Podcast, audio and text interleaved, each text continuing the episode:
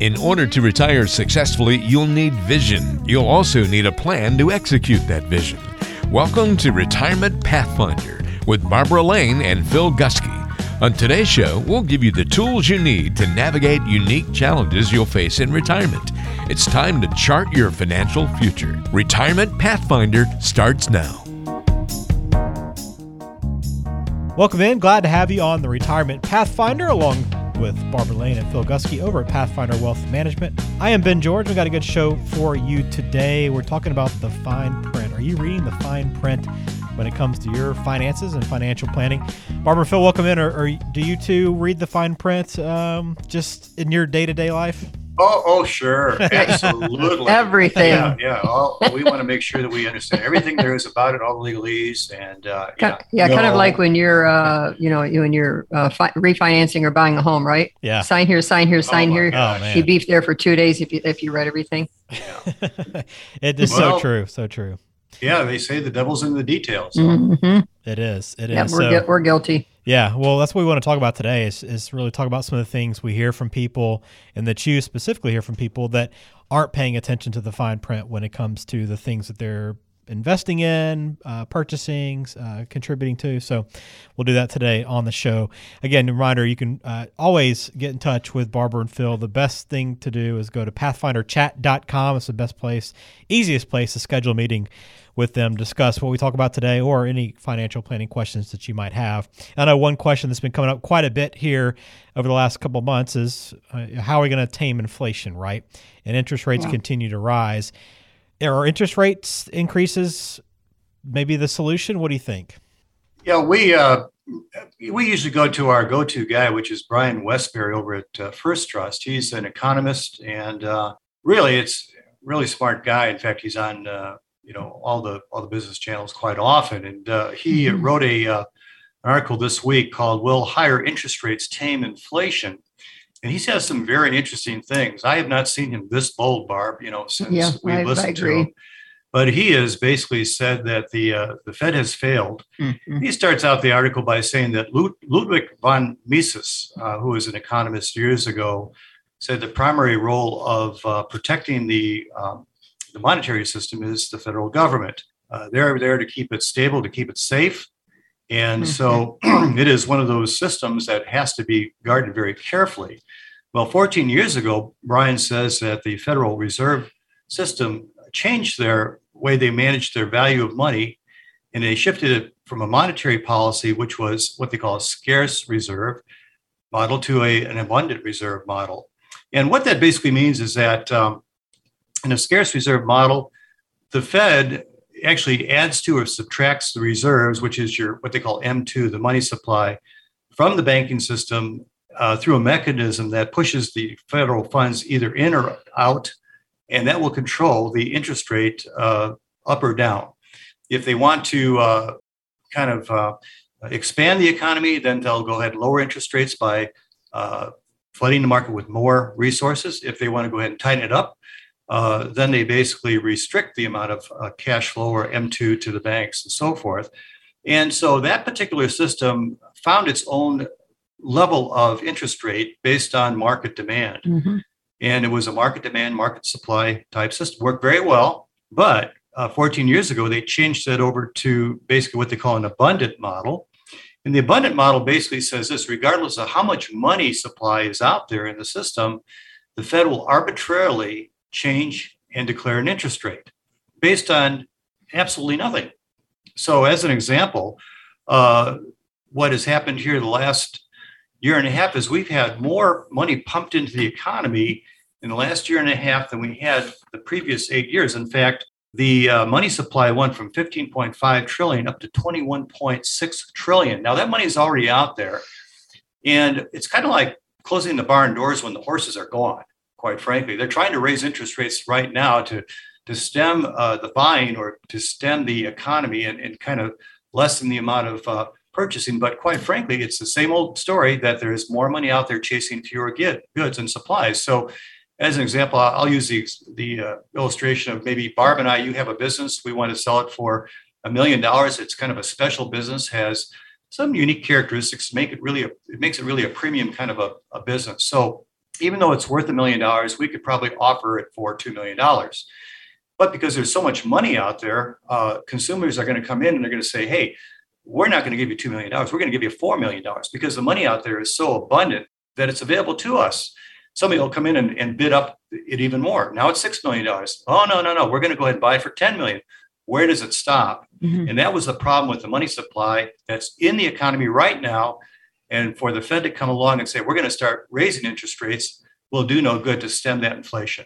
And so what we find out here is that Brian Wesbury says interest rates don't determine inflation. The amount of money circulating in the economy determines inflation. And so that's a big, big issue. And like anything else out there, when the government gets their hands into something, you think that they were doing something to protect us, but it's gotten too big. Too many resources and too much power in the hands of so few individuals, and they leave out the free market aspect of it completely. Yeah. I thought it was a great article too, Phil, so we go back to 2008, right around the financial crisis. That's when the Fed began paying interest on required and excess reserves. Prior to that, they didn't. It was like you said, it was a bid and ask, model and the scarce model. And now there are so many excess funds that banks don't have to compete because very rarely would they need these reserves. So the Fed creates an interest rate that it pays on excess funds, and the Fed decides on what that rate will be. In the old system, the market was involved in setting the rates. Today, the Fed artificially sets those rates. Exactly right. Yeah. Phil, I remember back in 2006, because I remember I had a Kemper money market fund and it was paying 6% then. And inflation wasn't high. Mm-hmm. Inflation was about 3.2% in 2006. So it wasn't because inflation was high that I was getting 6%. It was because the market dictated that through the bid and ask system, the scarce model, that we were getting those kind of rates back then. Well, the other thing that's interesting, too, is that Jerome Powell was asked if the Fed will ever go back to the scarce money system, that model. And he said, no way. He argued because of the recent crisis, the pandemic, this new abundant reserve model is better. Well, it's only better if you like inflation, right? Because that's what it's caused. Always, government will always use a crisis to grow the economy. You had 2008, you had the pandemic, and consequently, there is nothing free, taxpayers. Yeah, and so what this is going to create is a system whereby, it's going to take a while for it all to kind of work itself out. The supply chain issues are still there. However, we're telling our clients just, the economy is going to be bumpy. We're going to have inflation. Tighten your seatbelt. Don't cash out. It'll be okay. You'll be okay in the long run, but just understand that it's going to be kind of bumpy for a while. Yeah. And actually, Phil, that's a good point, because all the more reason they need to be in the market to combat inflation, when rates do come back up or, market comes back up. Yep. Yeah. There you go, Ben. Well, I'm buckled up, Phil. I know I'm. I know not to. I don't try to worry about what's happening the rest of this year and even next year. I'm kind of looking beyond that. So good. I know it's not going to be a fun ride, but it's why you put a plan in place. So again, if you have questions for Barbara and Phil, best place to start pathfinderchat.com. You can discuss any specifics that you have in mind. All right, let's discuss the fine print here on today's episode of the podcast. And again, these are some things that we might hear for people that don't pay attention to the fine print and get caught off guard with some of their financial investments or tools that they use for their retirement. So let's start off with this one, dealing with long-term care. Someone might get surprised if they're not reading the fine print that they just got a big rate increase on their long-term care insurance. Yeah, I'll tackle that one. And we really addressed this issue several times before. It's true that nearly all the companies that issue long-term care insurance have adjusted premiums up in recent years. This is something that's really important for consumers to understand. It's a very sensitive issue. Clients, when they get premium increases of 100% on their premiums, are really upset. And they first thing that they respond to is, well, have we been duped? Did we buy something kind of a pig in a poke kind of a thing? Whereas, was it misrepresented? Was this something that, the insurance industry is going to get greedy about? Are they like the pharmaceuticals and the prescription companies and the petroleum companies out there to make big, big bucks at our expense? No. Let's talk about the facts, what's going on in the long-term care industry. Fact number one is within each long-term care plan is language that allows the carrier to raise premiums if needed. Mm-hmm. And you really want that in there. If you didn't have that option as a insurance company to raise premiums, that's a sure path to disillusionment. And so they can basically be dissolved. So that's very important that they have that opportunity to raise premiums when they need to. Fact number two, morbidity rates, or the number of those who they estimated who needed long-term care, were that's dated information. The information in the data was correct at the time, and policies were priced very fairly. And what the morbidity rate says is how many people in any particular year group will be sick, will need long-term care. But with the advancement of healthcare, those numbers no longer apply. So, as an example, in 2000, healthcare total cost for the nation was $137 billion for long-term care. In 2015, $208 billion. There's a boatload of documentation out there and statistics that talk about how people are living longer. They're sicker and they're living longer, but it is going up. Number three, fact number three, is companies are required by their state to set aside billions of dollars in reserve to cover the benefits, future benefits, for all the policy plans that they have in place. In order to meet those requirements, they must raise the premiums. So if they are not able to raise their reserves, what will happen is that the regulators, the insurance commissioners of each of those states, will shut those companies down until they have adequate funds set aside to meet policy reserves. So that is another reason for them going up. Now, here's fact number four, and this is the good news about it. Long-term care insurance carriers are providing options rather than increasing premiums. So yes, you can go ahead and pay the increased premiums and watch your premiums go up and up and up over the years. Or you can consider adjusting your daily benefits, dropping off riders such as inflation riders, reducing down the daily benefits, those type of things. And so we're working with several clients right now to determine what might be a reasonable adjustment for them to continue carrying their plan. So if you have any questions about long-term care plans and increased premiums, or are confused, and it's a very confusing issue right now about what to do, go to our website, pathfinderchat.com, and schedule a 15-minute phone conversation, and we can give you the help you need. Yeah, you know, Phil, I think that sometimes when our clients receive these premium increases, they think they're being singled out. Yes, right. And, you know, it's not legal to do that. So it's actually policyholders in a certain area that, you know, for various reasons, claims, what have you, that they, you know, will decide to increase. But, you know, what I was looking at is the increases back in 2004 were about 1.89% per year. In 2020, those are averaging about 3.8%. Oh, yes. So that's an average. That's a big increase, and especially for many people that are retired on basically a fixed income. But, you know, I'm like you, Phil, when I'm seeing my clients, and if you had a policy for a long time and you get increases, you can adjust those benefits, which we will work on with our clients as much as you can, because we don't suggest people cancel those policies. No, not at all. No, you paid all this money into it, to this plan, so you've kind of paid your freight charge, so to speak. You know, and that's important to. And the other thing to understand, too, is that long-term care insurance was never designed to meet all the expenses of a nursing home. That's true, too. So we always encourage people to set aside enough money in their investments to cover the additional costs that would be required in a long-term care stay. Sure. That's good stuff. All right.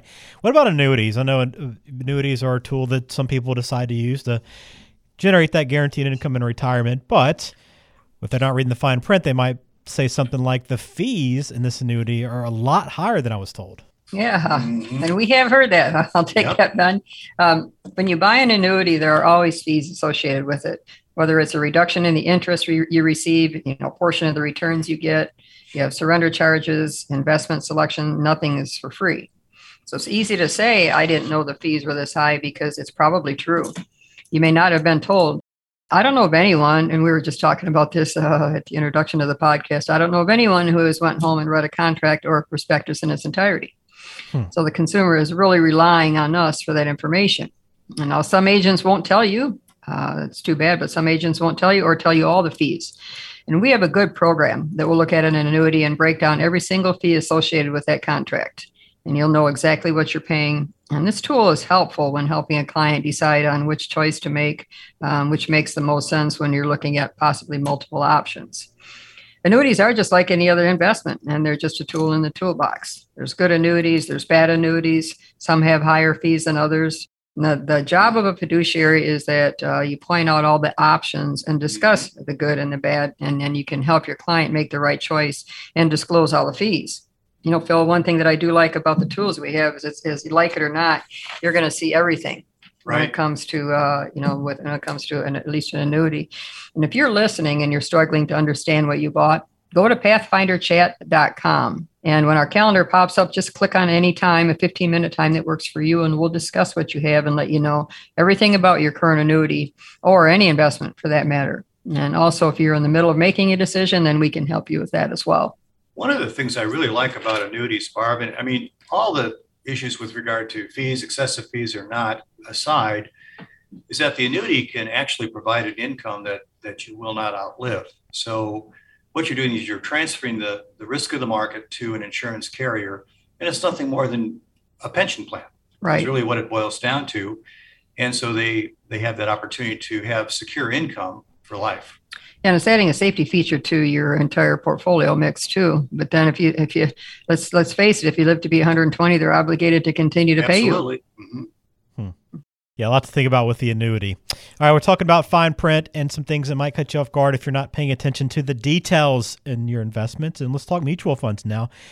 Someone that's not paying attention, I know there's a lot of fine print with the mutual funds, right? You get those huge prospectuses that are like, I don't know, 100 pages long. Whenever I get them, they go straight into the recycling bin. But maybe I'm sure I'm not alone in that. But if you're not paying attention or you're not working with an advisor that's helping you understand what you're investing your money into, then you might feel like, hey, this mutual fund had been doing really well the last several years, but now that I'm in, it's just tanked. Yeah, well, Ben, you're not alone because most people do just exactly what you do with the prospectus.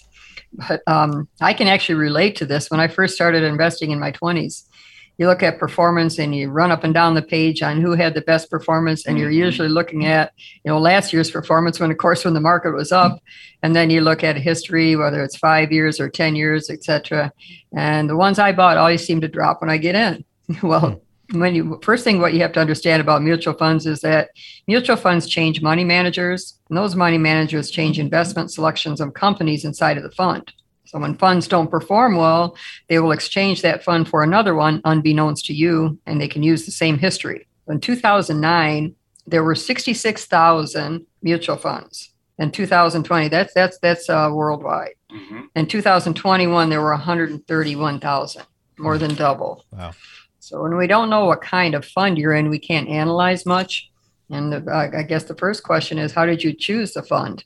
There's a lot of money in mutual funds. The total net assets of just U.S. registered mutual funds in 2020 alone were $24 trillion. So the question is, what is the goal for investing? And the answer can't be to make money because then you'll bail when the markets drop. Are you investing long-term for retirement, for paying for college? Investing isn't short-term, and it doesn't have to be complicated. You just need to know, we always tell our clients, you just need to know some of the important things about investing to be successful. And the rules are simple. Own equities, diversify, and rebalance. But the right kind of diversification is what we're talking about. When you buy a mutual fund or an index fund or a stock, it can only go one of two ways when you first buy. It's either going to go up or down. So have the mindset to stay the course once you understand what you're invested in and why. And don't be swayed by market news. Market news is just temporary. Otherwise, you're going to be like the majority of investors out there, according to Delvar Research. They research investor behavior. And your people typically are buying and selling every 3 years, and they're getting less than an average return. Average return is about 4% when they research this investor behavior, when just the S&P alone would give you a 10% average over a 20-year period. Well, Barb, just by virtue of the fact that this person says it tanked as soon as I got into it, kind of leads me to believe that the person has a short-term view of that investment. And that really is incorrect. I mean, they've either not been coached properly about what the investment's about, or they're trying to do something on their own. But, they're looking for short-term returns. And that is not the philosophy of mutual fund investing. Right. Now, if you think about anything in the risk market, it all takes time. Absolutely. Mm-hmm. Yeah. Yeah. Good points. All right. Got one more on our list here, and this deals with REITs, and maybe y'all want to give a quick explanation of what a REIT is. But for people that have gone down this path and decided to put their money here, they we'll soon find out if they're not reading the fine print that, hey, I wanted to get some money out of this, but they're telling me I can't take it back right now. Yeah, REIT stands for Real Estate Investment Trust. And REITs are offered to the public through either privately owned company or publicly owned company or mutual funds. And there are companies that own income-producing real estate across a range of property sectors, such as developed and undeveloped property, agriculture, industrial property, commercial or residential, and there's a number of categories. REITs make it possible for everyday Americans, not just the big Wall Street fat cats, to own valuable real estate and provide income through dividends. REITs are offered by way of individual stock without going out and investing directly into the properties themselves. So, you know, you're pulling money together with other investors, and that way you don't have to incur all the costs, have the huge downstroke money, and manage it yourself. It's being done by a professional company. But as with all other investments, REITs can and do lose money for various reasons. So some REITs have agreements that you can only cash out at certain times. So that kind of answers part of the question here. The terms of holding are spelled out in the prospectus and fall under many different types of provisions. REITs can and do restrict withdrawals in the events of downturns in the market or failed properties. So as an example, Investment News magazine said that in 2008, REITs lost an average of 37.3%. Now, that's pretty bad in and of itself. Yeah. But also consider this, many of the shareholders had to wait years before they were able to redeem their shares, if they were worth anything at all. That's a problem. So as with any other investment, it's important to understand the risks. So we at Pathfinder do not recommend direct investments into REITs or things like oil and gas limited partnerships because of the inordinate amount of risk exposure. A lot of risk in those investments. And so we're not saying REITs are bad. We're just saying that it is not to be really, you don't want to tie your money up into an individual REIT. You can go ahead and invest in real estate through the diversified asset allocation strategy we have. So if you own REITs or some other type of private placement investment, then and you have questions about it, you don't understand it, you can't get your money out of it, go to our pathfinderchat.com for a free, no obligation, 15-minute phone conversation, and we might be able to get you headed in the right direction. Yeah, you know, I had a couple of clients that wanted to sell their REITs. They had REITs inside their IRA account, which I don't know that would be the best. Anyways, they're losing some of the tax benefits, but it was years for them to sell them. And then when they did, you know, it was pennies on the dollar. But I look at it as it's more of a long-term investment, like a home. You know, so when you go to sell your house, you have to wait, and it could take weeks or months or even longer. And when you do sell it, you could be selling it for less than what you paid for it. So. Yeah, in fact, you know, during the real estate downturn in 2008, a lot of REIT companies were taken advantage of the client by putting what they estimated to be the fair market value on it. It wasn't what they call mark to market. And so the government came in there and they said, okay, that's not really a true value of that property. Let's get that property valued properly. And they clients found out that they had maybe 10 cents on the dollar compared to what they were being presented. Yeah, and I think what the big sizzle was even way back then, Phil, was I'm getting 7% or I'm getting 8%. Yeah, yeah. Well, that's okay if that's all you need. But I mean, I do value my principal as well, don't you? Exactly. When they tried to get out, then they saw the other side. Correct. Yeah. A lot to think about there. But again, it's why you, A, read the fine print, pay attention, but also work with a professional that works with these products every day and understands them inside and out and can help you understand how they fit or whether they do fit into your overall plan. So again, best place to start, pathfinderchat.com. You can schedule a meeting with Barbara and Phil just by visiting pathfinderchat.com. All right, great stuff. I'll try to do a little bit better at reading the fine print, but thanks for taking us through some of the mistakes that we make when we don't.